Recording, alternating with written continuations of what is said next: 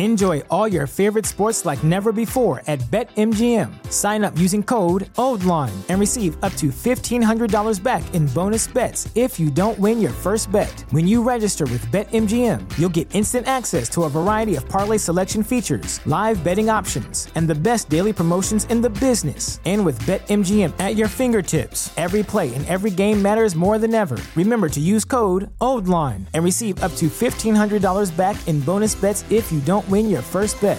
BetMGM and GameSense remind you to play responsibly. See BetMGM.com for terms. 21 plus only, Maryland only. New customer offer, subject to eligibility requirements. Rewards are non withdrawable bonus bets that expire in seven days. Please play responsibly. For help, visit mdgamblinghelp.org or call 1 800 Gambler in partnership with MGM National Harbor. Promotional offer not available in Washington, D.C. Hello, everybody. You're Hello. We invite people Of all backgrounds, to share their stories. Through nuanced conversations, and forward thinking, and not taking ourselves too seriously. everyone's story matters. Every voice is important. life is polarizing But not everything is black and white. come join us. as we fade to gray. What's what's the SNL catchphrase? It we're in New York or live from New York. It's, It's Saturday Saturday night. It's Saturday night. There it is. Yeah, that's when you said Saturday night. That's all I could hear in my head. It's Saturday night. Uh, Live from Don't you remember when- Texas. SNL used to be Pennsylvania, good. Texas. Oh, Back uh, when yeah. Tina Fey and Amy Poehler were in charge. And I was going to say back when Adam Chris Farley and Adam Sandler was on it. Yeah, there you Same go. David Yeah, I was gonna say back when Eddie Murphy. Hey, Eddie Murphy. We were just talking about coming to America and how great it is. Have you Yeah. seen that, uh, Dr. you get Carl? to see it yet? Todd? oh, I, I have, man. Yeah. Oh, it's great. Okay. Yeah. We'll have to we'll have to at some it. point during the, today's conversation get into it a little bit because uh, it's uh, it's a great movie, a lot of fun. It's a good sequel. Um, Yeah. Yeah. But Yeah, it hello, was. hello everybody, hello listener, hello Chris, how are you? Hi. Doing Hi. well, thanks. How are you? Not too bad, not too bad. Glad to be here. Elizabeth, hello, welcome to the show. Hi. Thanks, babe. Oh, Welcome yes. to the show, babe. Hi. How are you? Thank you. I feel so welcome. Uh, Dr. Carlisle, Todd, um, welcome, welcome. Thank you. Thank you. Um, we'll Good get to to know you today. I'll give you a grand introduction here soon. Uh, Actually, my wife gets the honors of doing the grand introduction. Um, Trying to let the women speak more on this podcast, you see. It's definitely Women Appreciation Month, isn't it? Or his, Women's History Month. Something like that. some of that. and I'm really glad to hear you say that, Chris. I'm really proud of you. Uh, It's a that's strides for sure. Um, something I do want to do before we get started is a little housekeeping, house cleaning, uh, which I- I'll, I'll since it's I did Women. Appreciation. Uh oh. Did Yeah, we fuck but- up on the last podcast? I fucked up on the last podcast as I was editing it this last week. Um, one of the things I said as uh, the, it was the episode of the Roundtable FTG Roundtable canceled, which might be canceled after some of the things that I said, but no. Um, I had mentioned uh, growing up playing a game in football um, that we called Smear the Queer. Um, and I just wanted to, and but I didn't give any reference to what the game is. And so if you're uh, much yo- triggered. much younger, younger than I am, um, you're not going to know what I'm talking about. And it has nothing to do with anything LGBTQ what, whatsoever. Queer is actually, you know, being the odd man out. And it's all about you have one football and a whole group of kids. You throw the ball up in the air. One of the kids that gets the ball, he's the queer or the the odd one. And then everybody else is trying to tackle that kid and he's trying to run to the end zone. And if that if that one kid can make it then he wins. But if he gets tackled then he has to throw the ball up in the air and then somebody else catches it and tries to do the same thing. And it's basically just a bunch of kids just tackling each other. I mean so it sounds a little homoerotic to begin with but i mean it, it- there, there is nothing at all like Is that why the kids it, so- always called me queer in high school? Uh, I don't. I don't think they meant the same thing, Chris. Uh, That that's that, Oh, that might dear. have, that might have been something else. Um, but no. So I'm that's not Andy Bernard. that that's that's the one thing, and then um, a public apology to my wife Elizabeth for uh, my tone as I was Elizabeth? coming co- coming at me? y- uh, who Fuck cares you, about Chris. you? Yeah. Uh, uh, I uh, I did mention how I was not coming at you necessarily, but um, just kind of triggered by the whole cancel culture thing, and um, kept repeatedly saying Dr. Seuss was canceled, and I'm like, who the fuck is canceling? And I mean, I, um, Omar is but- like really, really into Dr. Seuss. He was pissed. I was just, I, I was just more still confused this week because now it's like everyone's mad about Dr. Seuss. now it's Pepe Le Pew and everyone's talking about that, but we're we're not gonna get into all that all that. I just wanted to to say that uh the energy that you're feeling uh, has nothing to do with our marriage. It had it was more directed towards that whole idea of cancel culture thing that I was just like, what's the source? Who's saying that? um, That's what any good journalist will do, right, Todd? Uh, exactly. They want to know what the source is. Where's the source? Yeah, exactly. and Thank I you. couldn't I couldn't specify, so I got in trouble. Well, it's they, right? It's always they. I said they. I said they, and that's not acceptable for a At least you were using They the correct pronoun. Yeah, so they at least did use the correct pronoun. it was it was a, it was a little queer, but um so uh Oh, oh. we Literally, have literally. our our guest here uh today uh Todd, Dr. Carlisle, um, was a journalist for 11 years. And in honor of his journalistic skills, I figured we might bring ours to the table with a little Yours to the table. Don't throw my name with- in with this. a little throwback that you guys might know as the news for motherfucking noobs. Yeah. I hear you get your news from CNN. All these other fuckers watching Fox News again. Yo, Chris, don't they know that that shit is whack? Hell yeah, Andy, it is a white and black. FTG fan, bam, we found another way. The noobs, motherfucker, on fade to gray.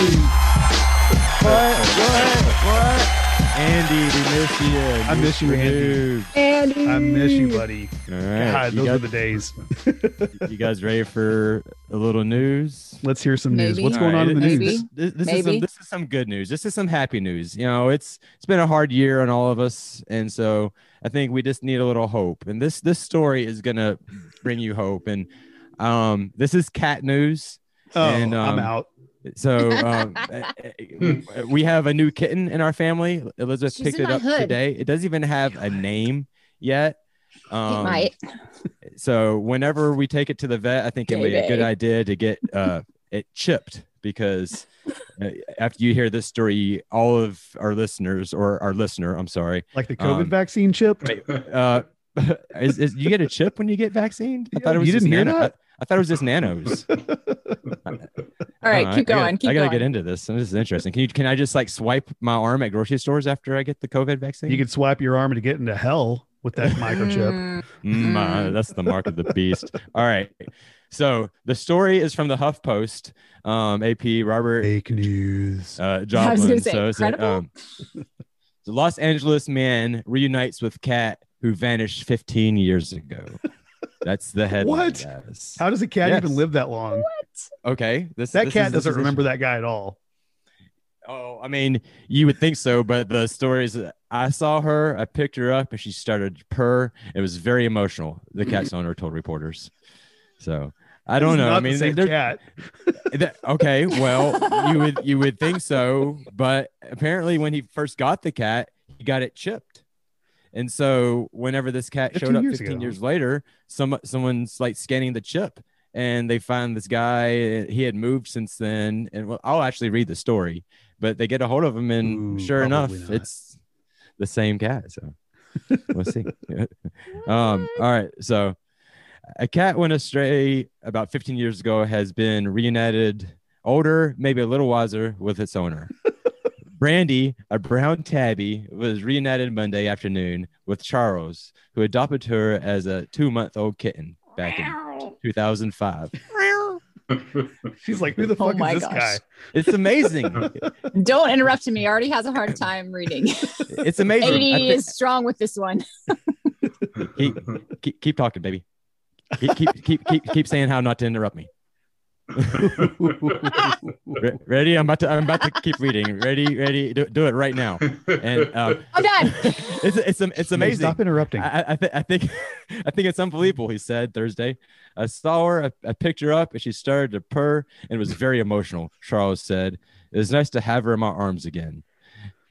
I did break down and cry because I thought about all the years I lost from her. He said, Brandy was found Sunday in Palmdale, about 40 miles from where Charles lived in the San, Vener- San Fernan- Fernando Valley area of Los Angeles. Uh, the computer technician who didn't want his name used said Brandy strayed only a few months after he adopted her. Oh, There's no way this cat remembered this guy. no, No way. Chris, why you got to be such a hater? I I'm mean, just saying, cats are dumb. maybe, They're not Maybe going to not. remember two Maybe months. Dog lovers are dumb. may, may, maybe the fact the cat doesn't remember the owner, but it's still an amazing story because the cat was a stray. Let's just keep reading. I mean, it's still a, a beautiful story. Whether or not the, the owner remembers the cat, does Uh, that well, matter? of course he does. does that. So you ever met a guy that doesn't remember a pussy? Oh my god. The- A few gay men I know, yes. Straight man. Char- Sorry. So Charles drove around looking for her, uh, checked around animal shelters and put up signs without any luck. Uh, I was very scared. He said, "I went." I, went, I wanted her back because when I adopted her, I made a moral obligation to just take care of her for life. Okay, Chris. Hope you feel like shit by the time I'm done reading this. he feared she had been killed by a car or even a coyote out there in LA Oof. That's pretty common out there. Yeah. but but I was hoping that someone um, would take care of her, take her off the streets, and I guess that's what happened. Uh, Charles went on with his life. I mean, after he his search for his cat was unsuccessful, um, imagine that he moved on, and he and he moved to another place in the valley where he adopted two younger cats. So he had two cats to replace the one. Um, then on Sunday, he received a call from the Los Angeles County Animal Shelter in Palmdale and another from the company that made a microchip implanted in Brandy when she was adopted. See, guys, uh, chip your cats, chip your pets, chip your kids, chip yourself. Illuminati. Uh, Charles has changed his address and home and phone, but luckily Gosh. His cell phone number was the same as listed on the microchip. I was skeptical. I thought must be a mistake. Charles said. Uh, maybe there's a one in a million chance it's it's Brandy, but after 15 years, it's highly unlikely. So he was skeptical, like Chris, but still, I said, yeah, the microchip wouldn't lie. So on Monday afternoon, he went to Palmdale to look at Brandy. She, she was older and very skinny, he said. Brandy needed a little help. She was malnourished and weighed only six pounds. She basically weighed as much as she did when she was a kitten, Charles said. Her nails had grown long enough to wound her paws. Uh, Charles Charles suspects that some. Oh, now now you want to care about the cat? Well, that's Fuck sad. No, too late. You're too late. Chris, Chris, oh, Chris. Charles suspects that someone found Chuck. We'll call this guy Chuck. Chucky found uh, suspects that someone found her as a kitten and kept her all those years without bothering to check whether she had a microchip. So if you have a stray cat, get the thing. Maybe someone's missing their cat. Find the chip. Uh, he believes that she must have uh, become separated or ran away um, after several several months ago. But she was uh, very calm, gentle, sweet cat. He remembered, still the same cat that he remembered. Uh, Charles decided he uh, couldn't keep Brandy in his one bedroom apartment. Oh, see, that's sad. I didn't read all the story. Oh, With- see, with, and didn't with, the two, with the two, with the two younger cats and put her down. Why did he do that? What a terrible But Brandy- story. But Brandy is staying with his sister nearby, and he intends to visit often. See, there's a happy ending. Yeah, for the She doesn't last year of her life. She doesn't A have lots 15 year old of cat? she doesn't have lots of energy, Of course not. but she seems very content. She's Charlotte old. says she purrs a lot. Seems to be happy to have a home again. That's not a purr. That's That's, a groan. Oh my I gosh. don't know. That Chris. story, that story sounds suspect. It's a single source story. I don't know See? about that. See what I'm saying? did the cat Thank say? you. Journalist. Thank you, Todd. What, what did the cat say? You know? yeah, we need, we, we need to, we need to hear from from firsthand from the cat. Is the cat happy to be home, or did it run said- away? Did it run away for a reason? Exactly. now reunited with its torture and torment. Exactly. The cat was like, shit.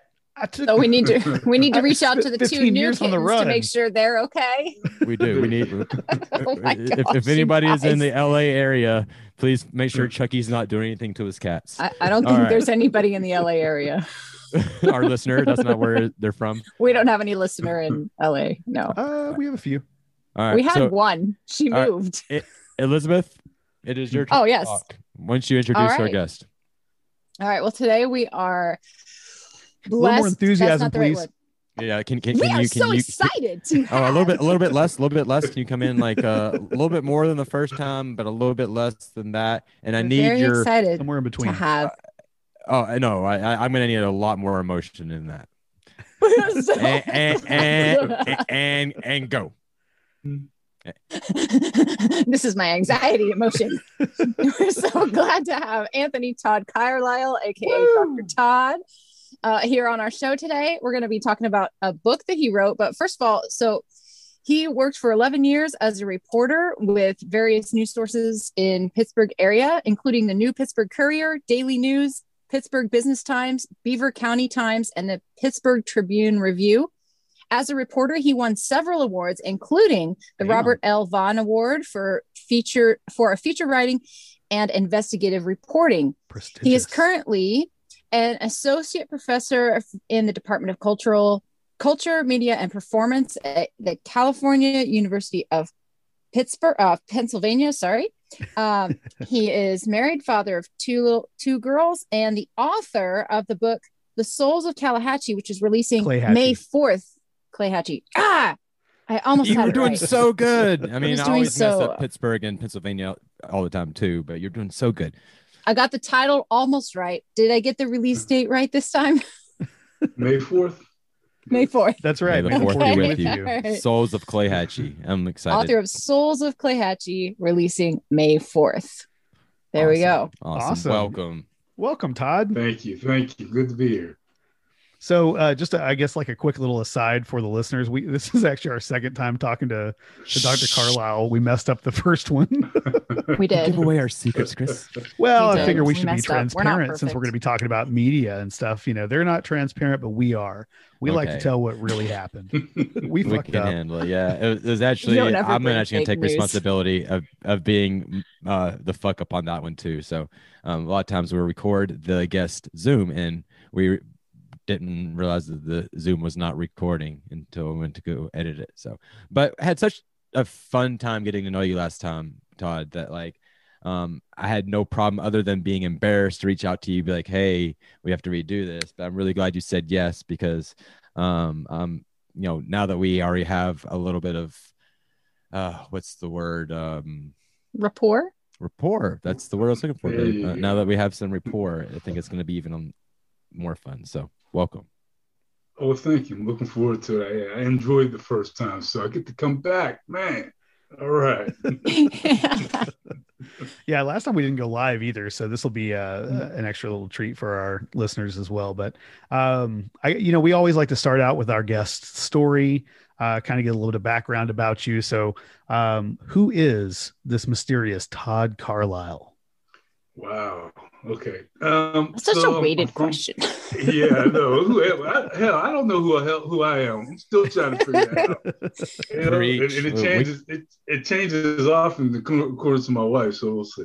But uh, um, right? Todd Car- yeah, you know, well, dude. I'm from Ambridge, uh, from a small mill town. Uh, I was raised by uh, my grandparents. Um, my grandfather, my grandparents were from the South. Um, they migrated here um, in the 50s. Um, my, my mother had issues with um, drugs and alcohol, and um, my father was, was an absentee father for the most part. I mean, I knew him. I had a sort of relationship with him, but again, he didn't he didn't raise me. So I was raised by my grandparents. Um, a lot of uncles and aunts. Um, what else?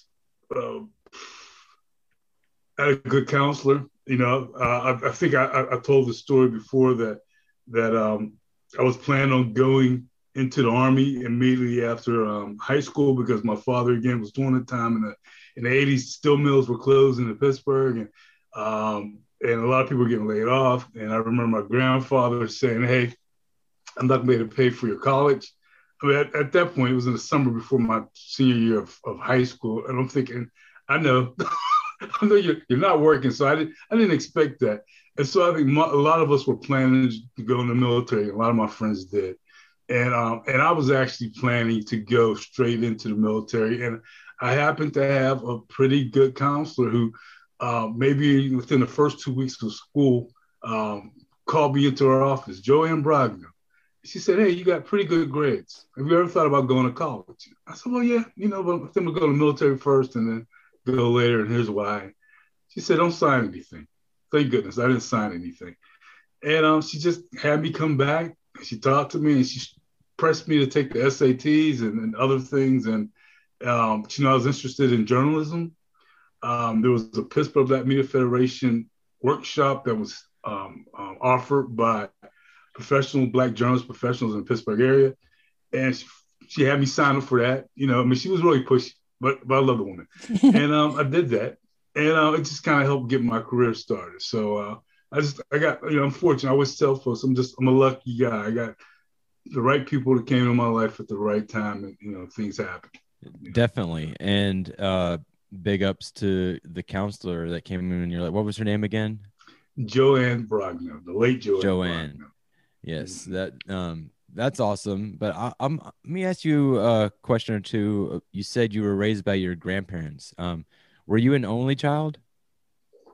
I was my uh, my mother's only child, not my father's only child. Uh, my father had um, an old, I have an older brother. Um, I have a younger brother, and I have a younger sister. That's almost exactly by, like you, Omar. yeah, yeah. And being raised by your grandparents, though, were you around your siblings growing up? No. Um, okay. It's it's kind of wild because I had well, my brother, my my my father, he ended up marrying my youngest brother and daughter. Um, they they have the same mother and father, and, and they lived in Michigan. Um, so I was, you know, I would see them when he came into town. I didn't know I had a, I didn't know I had an older brother till maybe my junior year of high school, which is kind of wild. And hmm. um, I happened I happened to be at my grandmother's house, my, my father's mother, and I saw a picture. It was a graduation picture. like, uh, who is that? Well, it was, it was, my brother. He had sent my grandmother uh, a photo. All right, so he, you know, they knew of him. Uh, he lived like across the river, you know, three wow. miles from us.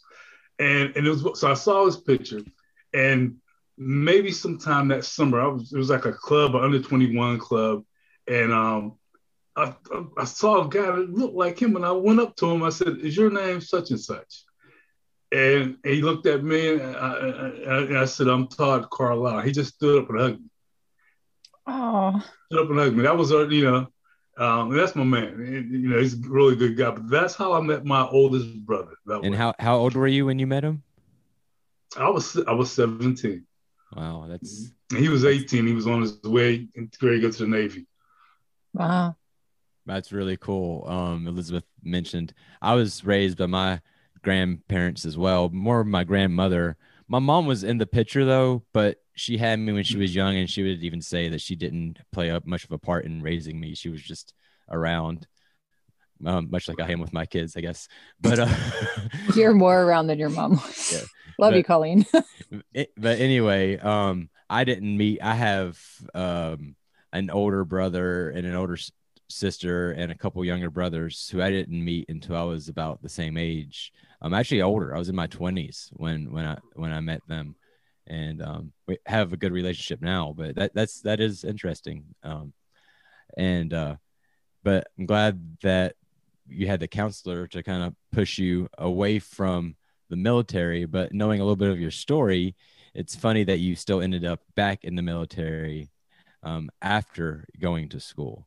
Um, well, you know, I'm stubborn and hard headed, so I, get a notion, you know, it's, it's going to happen. Uh, and I, I guess I'm somewhat impulsive as well, or or I didn't want to come home for the summer with my my uh, at my, my my house. I think the summer before, uh, my dad and I, my grandfather, we butted heads. It was I had lived on my own, used to doing what I wanted to do, and and uh, they were pretty overprotective and, and all that. And, and, they were trying to put a curfew, and we just I don't know. We, but I remember I came home late, went past curfew. I opened, it, I put my key in. Uh, he opened the door for me. He grabbed my key, closed the door, and that was that. You know. so I was thinking, I don't know if I want to spend another summer like this. And so I ended up my last, the last day. Now this is crazy. The last day of my sophomore year of college, I went into an ROTC building to ask them about about the military. Just oh, maybe somebody in there could talk to me about the military. And um, this guy, he's Captain Rico. He said, "Come on, this uh, I said, I'm thinking about joining Army." Captain Rico. He said, uh, "I'm thinking about about the military. I'm thinking about enlisting into the army." He said, "Come on in, my man. Got something better for you." So by the time I left, I had a duffel bag and I had a ticket and uh, reservations for Fort Knox, Kentucky, in about a month. So, you know, Wow. it is what it is. The So what history. branch did you end up yeah. enlisting in then? I, I was in the army. I was a quartermaster. So And how I did you did go? public From, affairs too as a military journalist. okay, Oh. so that that's what that was part of my question was how did you go from being in the army to being a reporter for various publications in Pittsburgh? Well, I was lucky. I never wanted to be full time. So, so my career as a, as a as a military guy was always part time as a reservist. So I got to do both, um, and so it was it was kind of cool because that you know I was I was doing journalism, and then I was doing um, uh, public relations. It was journalism, but for the military, it was really public relations. And if you know anything about journalists and PR, we don't like each other. So it was it was, it was kind of messing me up, like kind of doing PR for for the military. But you know, it is what it is. right, because PR is all about the spin, but uh, It's anymore, about that spin, like- you know, and yeah, most most public or popular journalism though is all about the spin. So I don't know. It's it's anymore. Journalism is PR, like Fox News or CNN at least. I'll agree with Fox News. Um, uh, M- M- MSNBC, yeah. Oh, come on. may say this. Oh come on, Cuomo! They were like kissing his ass, and now of course they're like not even talking about him. Well, you know that. Here's the thing about that. I, I'm thinking, why even play? with have a brother interview another brother. I just it just does not. If something happens, and I was thinking something goes south, um, what are you going to do then? And and so yeah, I was I was like, no, no, no. I just I didn't like it, and here here we go. Here we are. So Yeah. Yeah, I, I don't know. I don't know if I can agree with you uh, about that on CNN. I, I really honestly find that that CNN to me is just as spin, if not even more spinny sometimes than Fox. I think they're both pretty awful uh, news. As someone who's a former journalist, um, can you speak to that? They have Can a you- bias, that's for sure. Yeah, that's what I'm saying. Like, uh, can, can you speak to to why CNN might be a, you know, a better uh, news source than Fox? He said Fox. He said Fox. Well, he was saying Well, that Fox uh, was worse than CNN. Is all I'm saying. Oh. Like, I think I to Oh, me uh, it seems oh, like Fox they're equal. is- is- uh, nah, I wouldn't put them in the same camp at all. And, and, and I think at least, uh, and uh, we have to be careful because we have folks who are on TV that are not necessarily journalists. That that's not necessarily their roles. Um, and so we have to be careful how we see see them. So some of those folks on there are straight journalists, and then some are um, TV personalities. yeah. Uh, I, I Like- would say, uh, and like again, I don't, I, don't, I don't honestly, I don't spend, I don't spend a whole lot of time watching CNN, um, but historically, uh, it, it, it was at least a news outlet. I mean, it was it was formed in that way. Whereas, was. whereas Fox, you know, whereas Fox, his his role was to really perpetuate whatever the right side. Uh, and Yeah, it's, it's gotten worse. I Yeah. bel uh, right, right, and, and I think it's, it's gotten worse um, Hmm. uh, over the years. Uh, you Oh, know. yeah. So I mean, that's just my take. Now, you know, MS, you know, eh, I, I watch MSB, MSNBC, and at times I'm throwing stuff on things at the at the at the TV as well. Like, come on, we, we need to be a little more objective. Yeah. Uh, we need to kind of stay out of the story. But you know, I'm a print, I'm an old print guy. He's a TV, um, you know, prima donna, so it's a little bit different. I love how you're talking about the news like this. It reminds me of uh my dad is a doctor and he cannot stand watching doctor shows because he's like, oh, why would they do that? I can't believe they're oh, that's fantastical. Why would they even like he gets so mad. Don't watch any dramatized doctor shows with him. It's not fun. He was uh, he was like- really talking positively about Dr. Phil the last time we spoke with him. D- Chris, you are spinning tales over there. yeah, spinning yeah, tales. Spin doctor. Speaking of that, but I think what you were alluding to, or maybe what we were talking about with how Fox always kind of had an agenda. It was a right side news media. Ted Turner, we we all know this, but um, I wonder if the downfall of both sides, because it all became about ratings.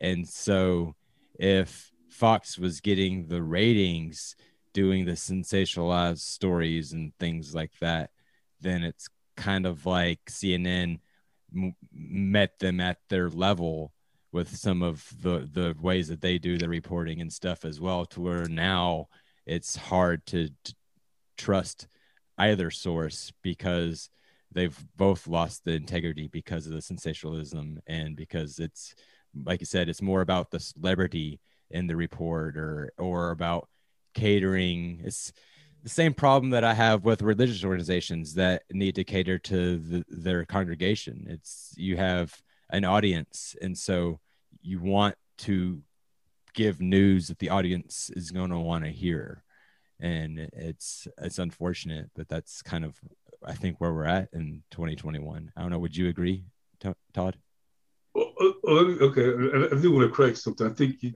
you, keep, you said Ted Turner. uh, Ted Turner's CNN, not necessarily. Oh, okay. He's not Fox. All right. So Um, what- uh, what's the fox guy's name then? Aren't they all owned by Viacom though?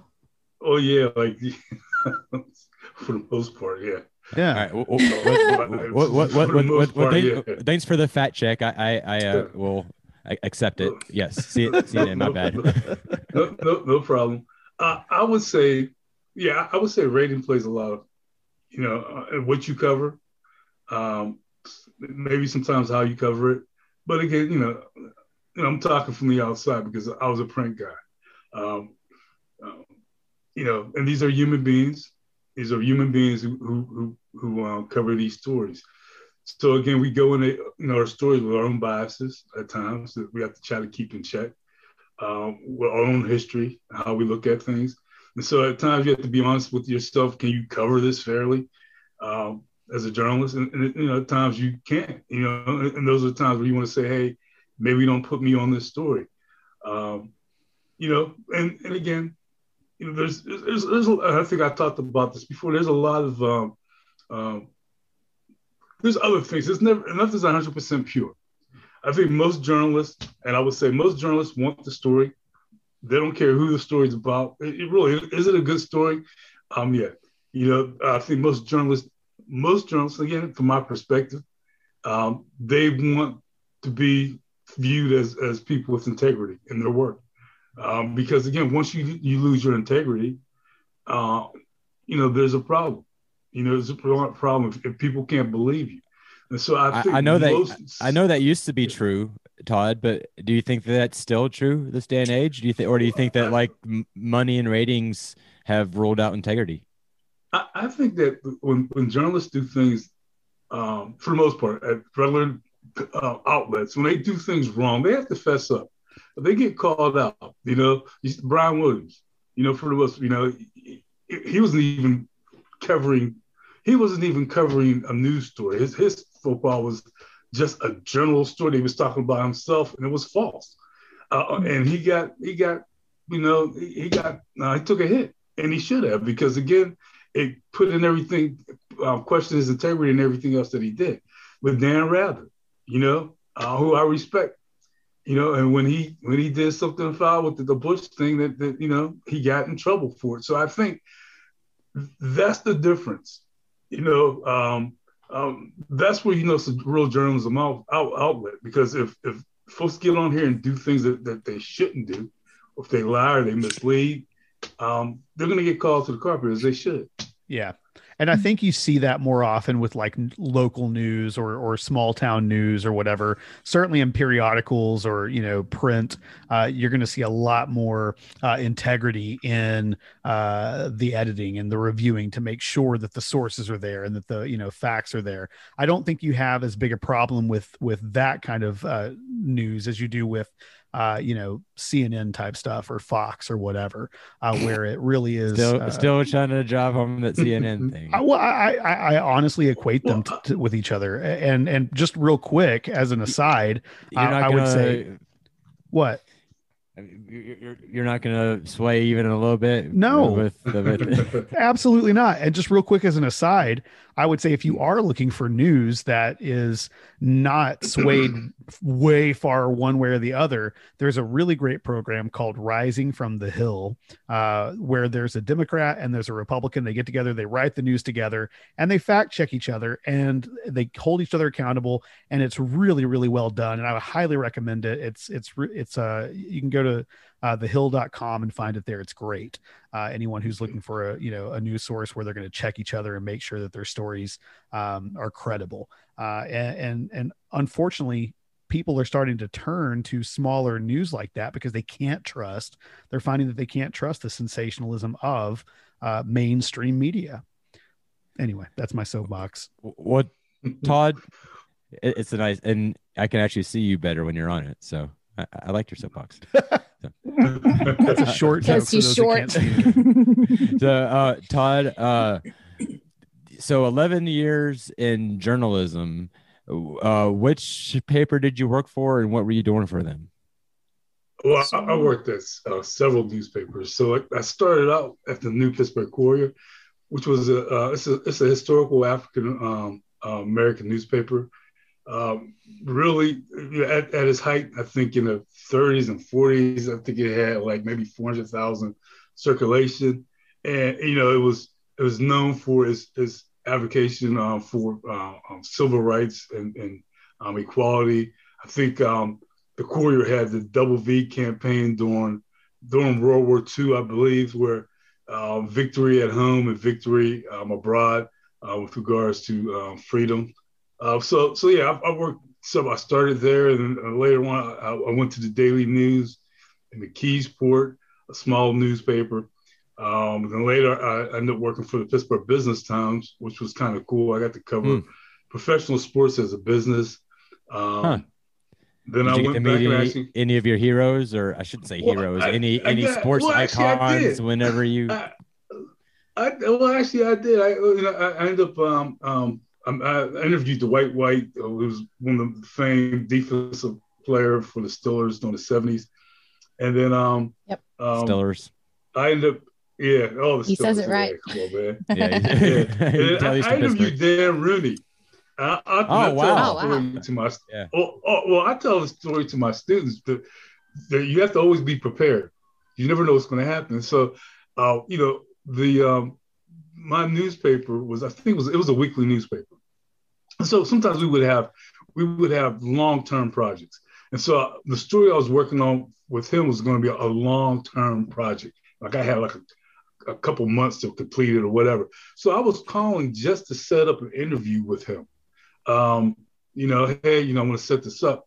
And so when I called, um, next thing the secretary, secretary said, "Wait a minute," he got on the phone. I was not prepared at all. I'm like, Oh. I was like, oh my lord. And so I said, I, I was not expecting to talk to you. Uh, can we set this up another time? And he was he was really nice. He was gracious. But I remember from there, I said, you know what? Anytime I call someone, be ready. So I, I always teach tell my students that all my faux pas, everything I've done wrong in journalism, it's a lesson for them. yeah you, you should have taught us that before our last episode. We might have learned something. Really, you need to take your classes. yes. That's, Come on. that's my problem. Um yeah, that was uh, wow that was that was pretty impressive. I, I don't even know if you were finished listing off some of the papers you were working for. That was a pretty impressive resume. Some of the things you were saying though um my mind was i was really curious so like you said the, the double v campaign victory for home and victory abroad like what what is was that uh for like afrocentric type stuff, or what type of victory were you looking at? Or I was thinking double V. Like, II. was it- was it- Jesus. So this was Was that so, so this thing? was you know the two something like that.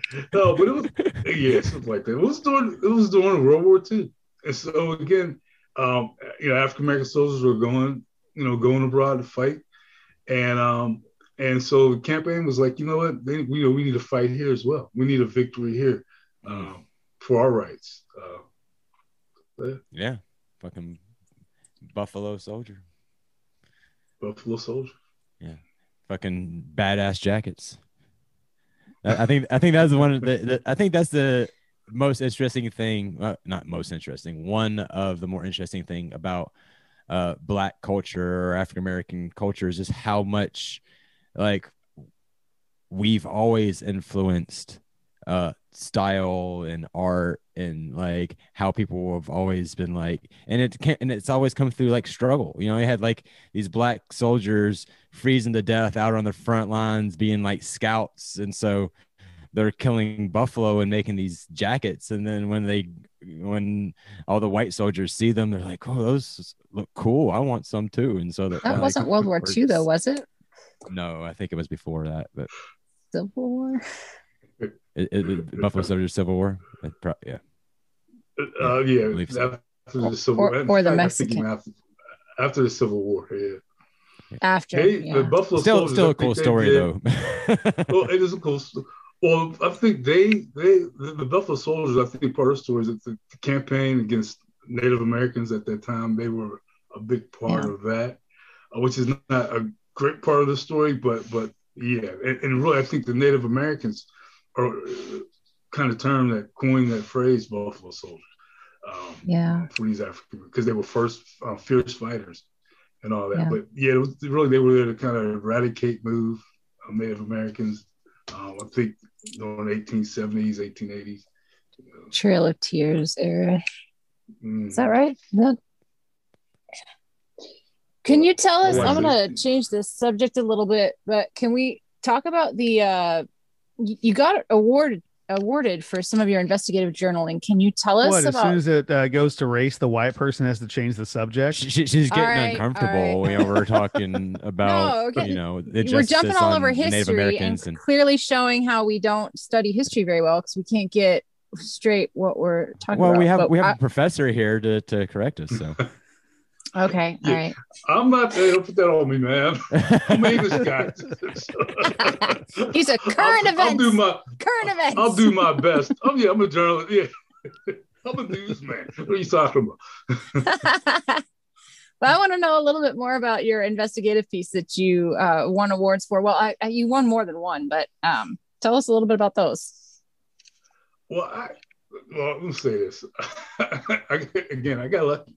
Um, uh, I, I, the first award that I won was was for um, I wrote a piece. Well, it's the business time. I wrote at the business time. I wrote a piece about jitneys, which you know we call them Uber now, but back in the day, you know they were called jitneys. And so for a lot of black neighborhoods, um, jitneys weren't uh, jitneys. Taxis weren't going to those neighborhoods they couldn't get folks to come get them and, and get them where they need to go. So jitneys have been around, um, kind of like an informal taxi. And, and so I, I, you know, I did a story on it. It was I was- surprised that at this stuffy kind of white establishment that, that they would go for for the story. And, yeah, a business and they paper. Yeah, that's interesting. yeah, and it's a business paper, and and and you know the editors said go for it, and um um you know it was it was I got lucky. It was just a it was a fun story.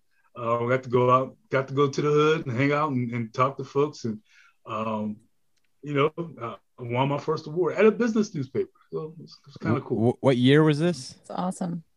That was like '96 maybe. I was I was a young pup then. It blows my mind that you're telling me and- and that also- even in the 90s that you still have taxis not going to black neighborhoods.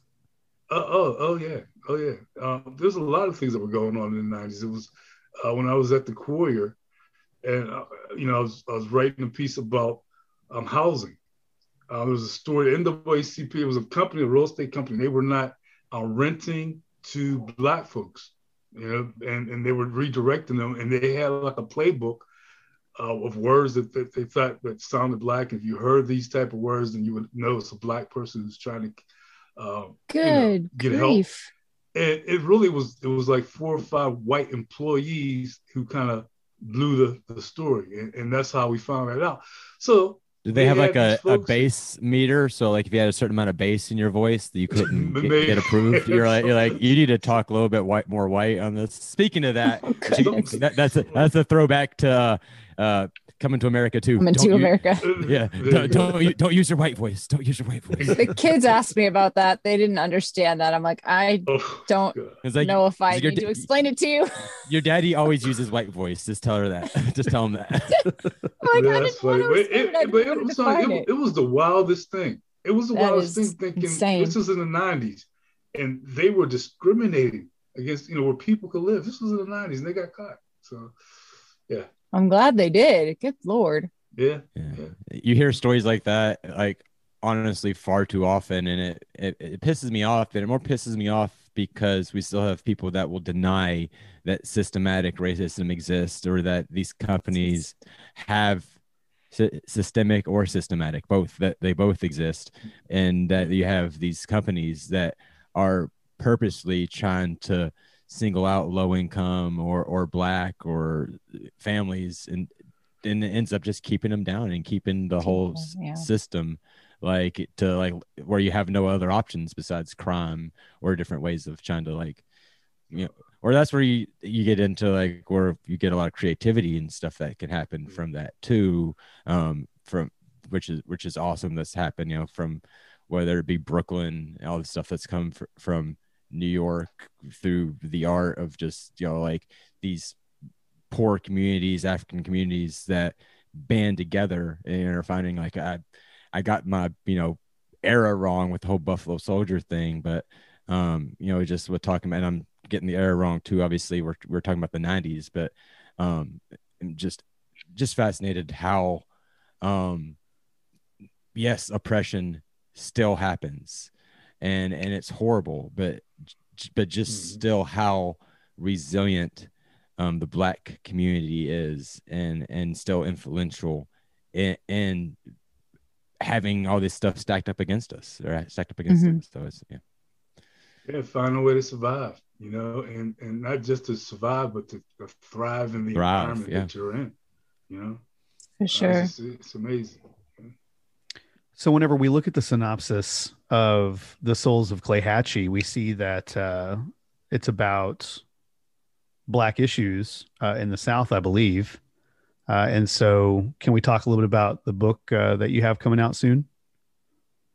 Oh, Maybe tell us a little bit about it.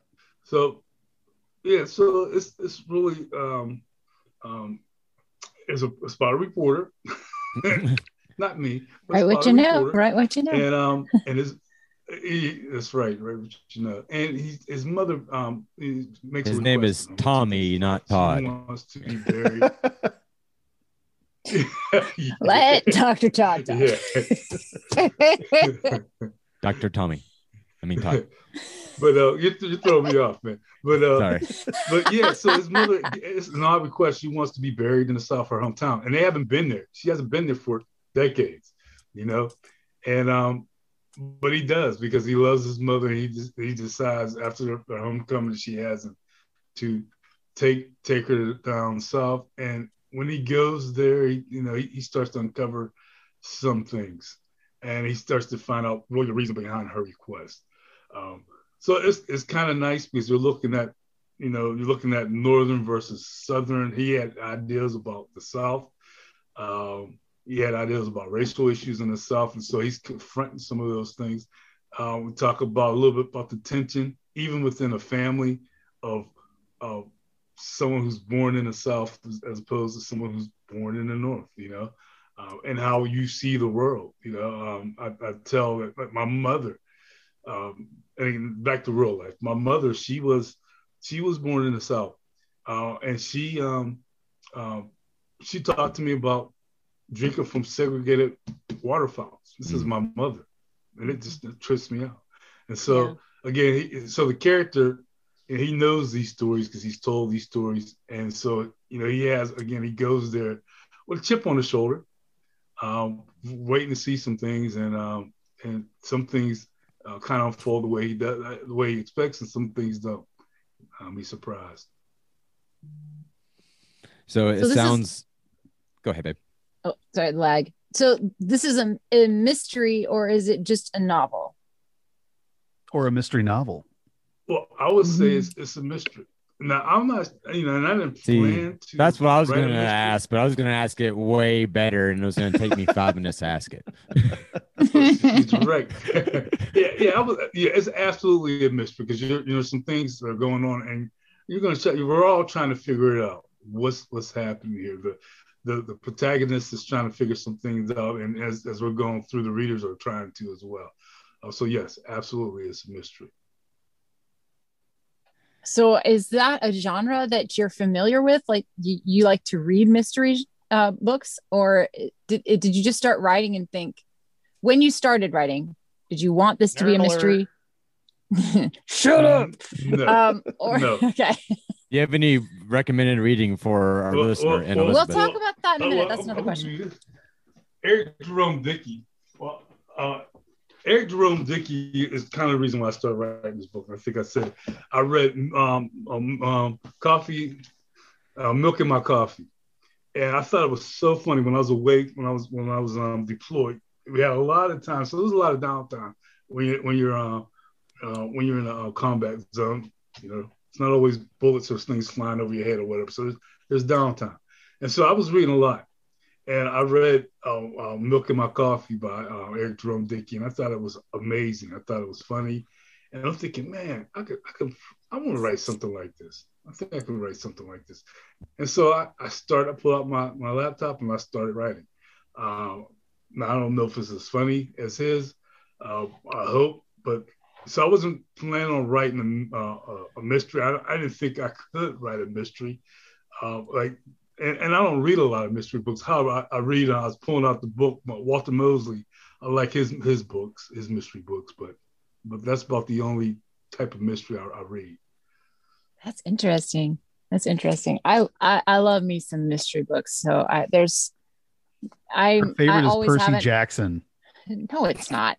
My um I always have an Agatha, Agatha Christie. Agatha Christie. Yeah, there it is. Yep. She's my favorite, but um but yeah, there's several others that I've been working on too. But Twilight. so But the mystery side has to come probably from being just a investigative reporter. Um, and I know I don't know if you mentioned it earlier um, or not, but I, I read it in your bio about you know you worked as a beat reporter for a while too. Um, and so do you think that like you your interest in writing mystery comes from some of that just um, your natural curiosity as a reporter? I'm sorry you faded. I missed that last. I'm sorry. I'm sorry. Um, I, I, I missed that last bit. You kind of laughed. Do you, do you think that uh, your interest in writing uh, this mystery novel uh, comes from your just personality or your history in um, re- being a reporter, basically? You know, and you know, like the the mystery of, of that, because you were a beat reporter, which ba- I think means that you got to do ride-alongs and stuff with cops, and um, and a lot of like being a reporter you're you're always trying to get behind the story you know there's always there's always a mystery aspect to it so i'm wondering is if if that's why it bleeds into whenever you get a chance to write a novel you went full into um you know that whole mystery side of things You never go full mystery. Well, yeah. No, you don't go I full think- retard. Well, I think what yeah, I think what you're, you're trying, and I hadn't really thought about this, but I think what you're saying, yeah, as a reporter, you are you're trying to gather information, and you're trying to you're trying to find information and and and get to the bottom of whatever is going on, uh, whatever you see. You know, uh, why is something like this? Why is this occurring? And so maybe I did, uh, uh, maybe um, uh, subconsciously. you can't take face you can't take anything at face value like yeah oh he froze. asking, Oh, always awesome. a- asking, always asking, particularly of uh, officials. Mm, Yeah. yeah, it is the establishment. You know, not not trusting the establishment. Right, right. But Uh, I'll tell you, with this book, I think I started with it was it was the characters. And I think really the characters kind of took me along the journey. You hmm. know, so which That's of your, which- which interesting. of your, Talk which about- of your family members did you want to stick it to the most in in the book? you're gonna get me in trouble, man. You know, don't do that. 'Cause I- right now, I'm, I'm ready. I'm ready. don't don't answer don't answer that how, don't answer no, that it's okay yeah, don't yeah. No that. comment. read read it and find out you'll you'll, you'll figure it out yeah, you know. So No, you I- I- you know, again, it's good. I'm sorry. oh, go ahead. I I wanted was to learn. say, I, I wanted to learn more about your process. Well, my process was just to write, you know, um, you know, and and I would say I would set a goal of like I'm gonna try to write maybe ten pages a day or three pages or a goal of time I'm gonna write for an hour or whatever. So it was just the process of just getting there and, and writing, and at some point, the story starts to take over itself. At some point, you start getting familiar with the, the characters, the, the people you have, and you know what they're going to say, or you get a feel for them. Um, and then at some point, the story just takes over again, you know, somewhat, because it's still it's still a mystery to you. You're wondering, like, okay, how's this going to? Where is this going? How's this going to end? Um, and, and it's a fun process. do you, You think think, you'll do it You again? the end, you're like, oh that's my gosh, that's, how am I that's the finish? question do you think do you think the next the next book is gonna be uh like it in line with the series the same type of feel or are you gonna you know switch up altogether what do you think It'll be the Well, you get souls the of mystery- Waxahachie. did you get the mystery out of you is the story over or does your character Well, uh, get- maybe let have me another s- story in him I like, I like, I like different. I have a couple stories that are completely different, but okay I like the characters. Uh, I think people can relate to the characters. Uh, excuse me. and I might like to see the characters in another setting for something else. Um, you know, there's a character he's there with uh, his cousin, who's a funny. He's a fun guy. You know, he's just a wild dude, and I can just see them two, just having at least another book, at least another book, another story. Yeah, getting into some trouble yeah Getting in a little trouble. like a prequel or That's something. awesome. ooh a prequel Oh yeah, oh, yeah. yeah, I, I mean, and, and honestly, it's just the story that I, you know I was thinking about when I even when I started writing the story. I was just thinking about the, the you know the black migration from the south to the north, and so there's a lot of stories there. yeah Um, Mm. different periods you can talk about the integration, Yeah. how it affects, you know, even two generations removed. So there's a whole lot of things you can play with that, you know, that whole migration. You know. Yeah. And there's That's different ways of telling your story too todd. Um i mentioned i think the first time we recorded you know uh i personally my favorite genre of podcast to listen to is true crime you know and um if you like to write mystery um you know you could do something even like a weekly bi-weekly where you write a story um use your use those characters you know in some sort of true crime podcast where you're kind of just um you know it's a would be a fiction sort of a thing. Um or um i like the idea um of maybe even doing a true crime podcast where it's not fiction where you're actually doing some using your investigative reporting skills and all the years of experience and and look and uh black history and, and black culture experience and looking into some of the, the black true crime stuff that has either uh, gone unsolved or you know it's forgotten about. I know we were talking about the Atlanta boy uh, killings, um, you know, which I think would be a great uh, just podcast in itself if you just did a series on that. Um, I would be thoroughly interested in hearing what you have to say. I think you're a lot of fun and um and you're and uh, I'm not a big reader. Elizabeth uh, might be able to read your book to me um later once it once it comes out and uh, I'll be buying it. I'm, I'm impressed by her reading uh, skills. My gosh, oh my, you put us all to shame. but uh, Oh, Yeah, if you'll make an audio book. Omar will definitely listen to it.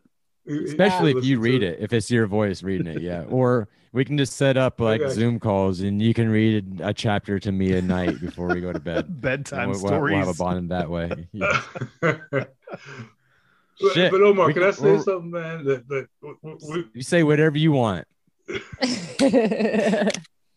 Well, thank you. Well, when you- were talking about true crimes, which is funny, and, and my mother, I'm talking about my biological mother, she was really into that. I mean, she, she would have those magazines, those old magazines or whatever, and and I would, I was into it too. I would, I would read them and you know, reading about Al Capone and you know, and I think like I'm like 11 or 10 reading about the massacre, Valentine's massacre and all that stuff. So that's and I'm actually yeah. into those types of things now as well, like on, on TV. Yeah. so hey, we're, we're, we're there, my man. yeah there's some there's some good ones in fact uh after recording we can maybe like i can give you some uh suggestions i've been i found some really good uh documentaries that, that you'd be into It's Um, interesting that you talk about Jonestown because we actually uh, recently did an episode with uh, a cult expert, Rick Alan Ross, where we talked all about like uh, different cults and whatnot. We actually a couple of episodes with him. Uh, so uh, yeah, we we didn't talk about Jonestown exclusively, but it did come up. Did, Yeah, did you say drinking that jonestown or al capone I i tell you, Well, I- he said I Al Capone, but I thought I, was heard him talking say Al Jonestown. Capone. Yeah, I was Al Capone, but we can go to Jonestown. I thought you said Jonestown. My bad. There's, there's, a, there's a lot of folks. There's, there's a lot of folks drinking the Kool Aid now, so you know. yeah this is true but it's it's, it's trump flavored now though okay. So it's orange not I don't want a Trump Trump. flavored anything. Okay, wait, hang on, hang on, hang on. go back, go back. it's orange All right, so Kool-Aid. Tastes like Stormy Um, Daniels. Ugh. last time oh my gosh. I apologize on behalf of my crude friends. I- um, oh we're friends. Todd, last That's so time last time last time you were on um, i had asked you uh, what you were reading if you had any book recommendations and you had told me whatever makes you stronger makes you whatever doesn't kill you makes you blacker. Um, i have ordered the book it's actually sitting downstairs in my pile of books to read i haven't quite gotten in there yet but um, do you have any other book suggestions or books that you're reading right now that you like absolutely should tell us about the souls of Clayhatchee Yep. okay The yes that's the on my Souls of list Clayhatchee. A- a- Absolutely. um, Colson Whitehead Underground. If you haven't read that, that's pretty good. Um, James McBride, The Good Lord Bird. Uh, it- it's great. You know, it's, it's funny. It has a historical reference. Um, John Brown. Um, so it's great. Um, and then I'm planning on reading. I have some books I haven't read yet. Like I got to read something that's kind of not fiction and something that's gonna help my mental state. Um, I'm looking at Eddie Glaude's Begin Again, James Baldwin's America, and the urgent lessons for for our own. And um, then I want to re- read um, James McBride again, um, Deacon King Kong. So when I get a chance, it's just it's been crazy, but but I have my list and and um and I got you know a bunch of Noble, um, a bunch of Barnes and Noble book um, um, gift cards that I'm ready to just to burn a hole in my my pocket. I want to buy, Yeah. but but I'm trying to be disciplined because right now I still have books I need to read before I add more books to my collection. So Yeah, I get that. I do not have that discipline. I just see them and buy them and they sit on my shelf. So that's the current status of You get my around to read them. There was like a I whole mean, eight to ten hour day the other day of rearranging our kitchen area so bookshelves would have more room to store more books. there was we we're it it I use the excuse of we are a homeschool family, so I'm not throwing out some of these historical fiction books. There but we go. have to make more go. room. I know, I know. And I, I honestly, I, I love books because I was thinking, oh, you know what? I can save some room. I could do electronic books, which you know they're Yeah. cool. And, you know, they, you know, they have a place you, you can read them at night in the dark, so that's really cool. But I love books.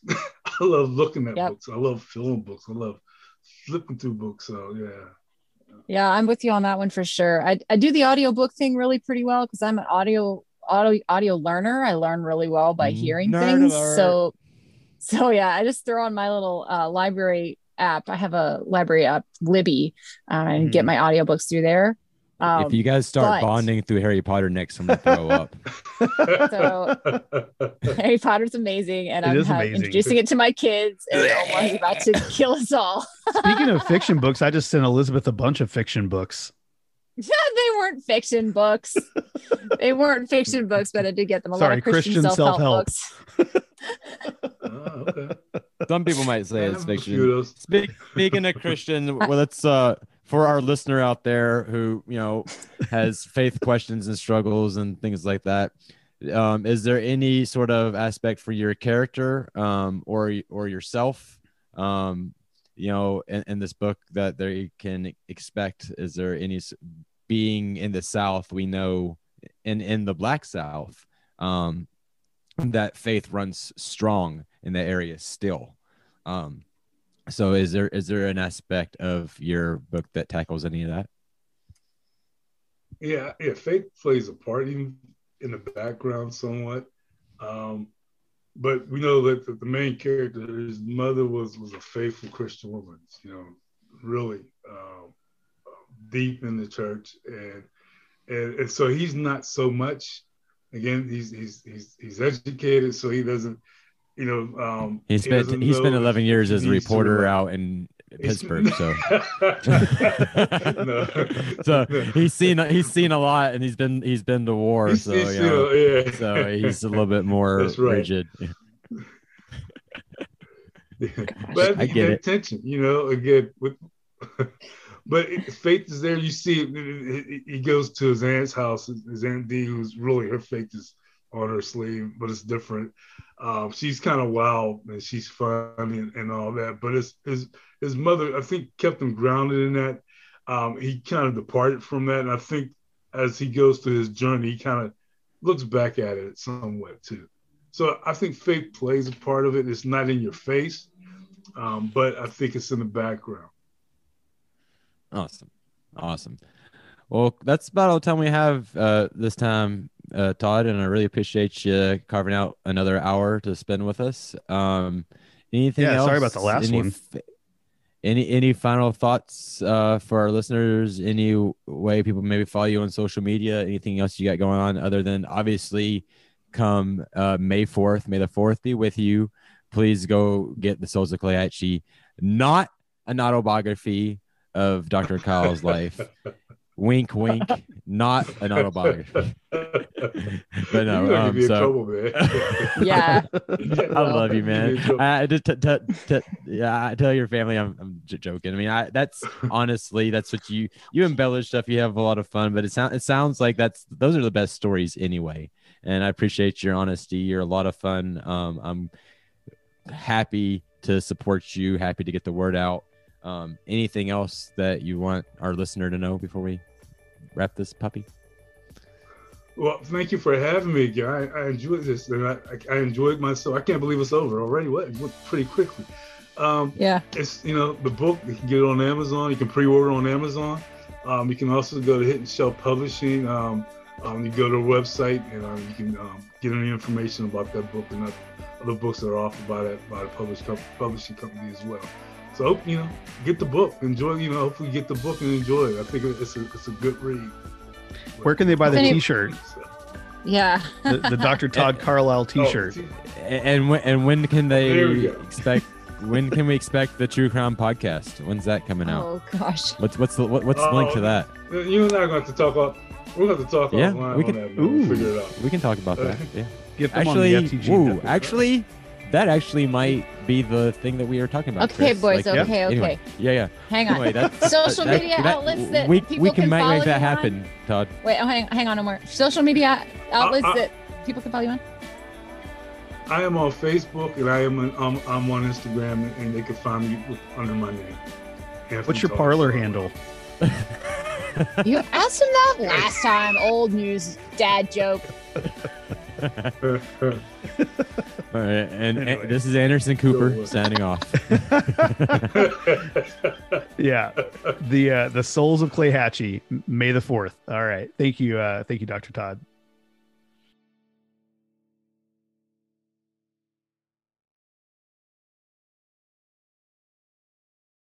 there. And Chris, good God bless you, man. Good luck on your, your masters. well, I, yeah, it's my first masters, but thank you. Oh, yeah. Seth was the one with Sorry- two so- masters. sorry, so- sorry, Seth. I didn't, I didn't mean to Seth you there. yeah, I appreciate that. Actually, it's a ma- it's a masters in history, and I wanted to jump in there on the uh, the Buffalo Soldiers, but uh, I Dr. Carlisle got it right, so it worked out. I think Elizabeth corrected me on that one. I- I got, I got, I, I got a few things wrong today, but it's okay. at, at least we corrected it in real time. I, I hate, I hate when I go back and edit it and realize it then, and nothing was ever said, and then I'm like, because Chris gotta and I are laughing with e- laughing at you, but Yeah. to each other. and, and I'm like, now I get now I got to put this out there, and you know, people are gonna be like super frustrated because you know like, they're like screaming, "That's not when like this this idiot. How high is he?" Did You anybody and- uh, else notice whenever Omar called uh, Todd Dr. Kyle? yes. no, I, oh, I no, missed no. that. No, no. You, you, uh, when when did that happen? Are you talking about when I was talking about his his book and talking about the the character in his book? I don't remember. I just remember hearing Dr. Kyle. Because I, I, I was I was I was fucking with Todd because I was like trying to act like you know it was him but not him. You know that he changed the name ever so slightly. No, that was Dr. You said Dr. Tommy on that. Tommy, one. yeah, yeah, yeah. Okay, okay. No, so I actually called him Kyle and some other Instead of I'm- I'm gonna- Carlisle, you said Kyle, I think. It'll be funny. A little Easter egg for someone. It, it went over my head, so hey. Yeah, you- you don't sound like a Kyle, that's for sure.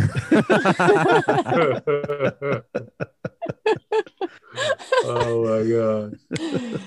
All right, man. Well, uh, enjoy the rest of your weekend. Thanks for doing this again. Um, I'm ready to go ahead and stop this to, to see where the audio goes. This is this is where this is the moment of truth. Enjoy all your favorite sports like never before at BetMGM. Sign up using code OldLine and receive up to $1,500 back in bonus bets if you don't win your first bet. When you register with BetMGM, you'll get instant access to a variety of parlay selection features, live betting options, and the best daily promotions in the business. And with BetMGM at your fingertips, every play and every game matters more than ever. Remember to use code OldLine and receive up to $1,500 back in bonus bets if you don't win your first bet. BetMGM and GameSense remind you to play responsibly. See BetMGM.com for terms. 21 plus only, Maryland only. New customer offer, subject to eligibility requirements. Rewards are non withdrawable bonus bets that expire in seven days. Please play responsibly. For help, visit mdgamblinghelp.org or call 1 800 Gambler in partnership with MGM National Harbor. Promotional offer not available in Washington, D.C.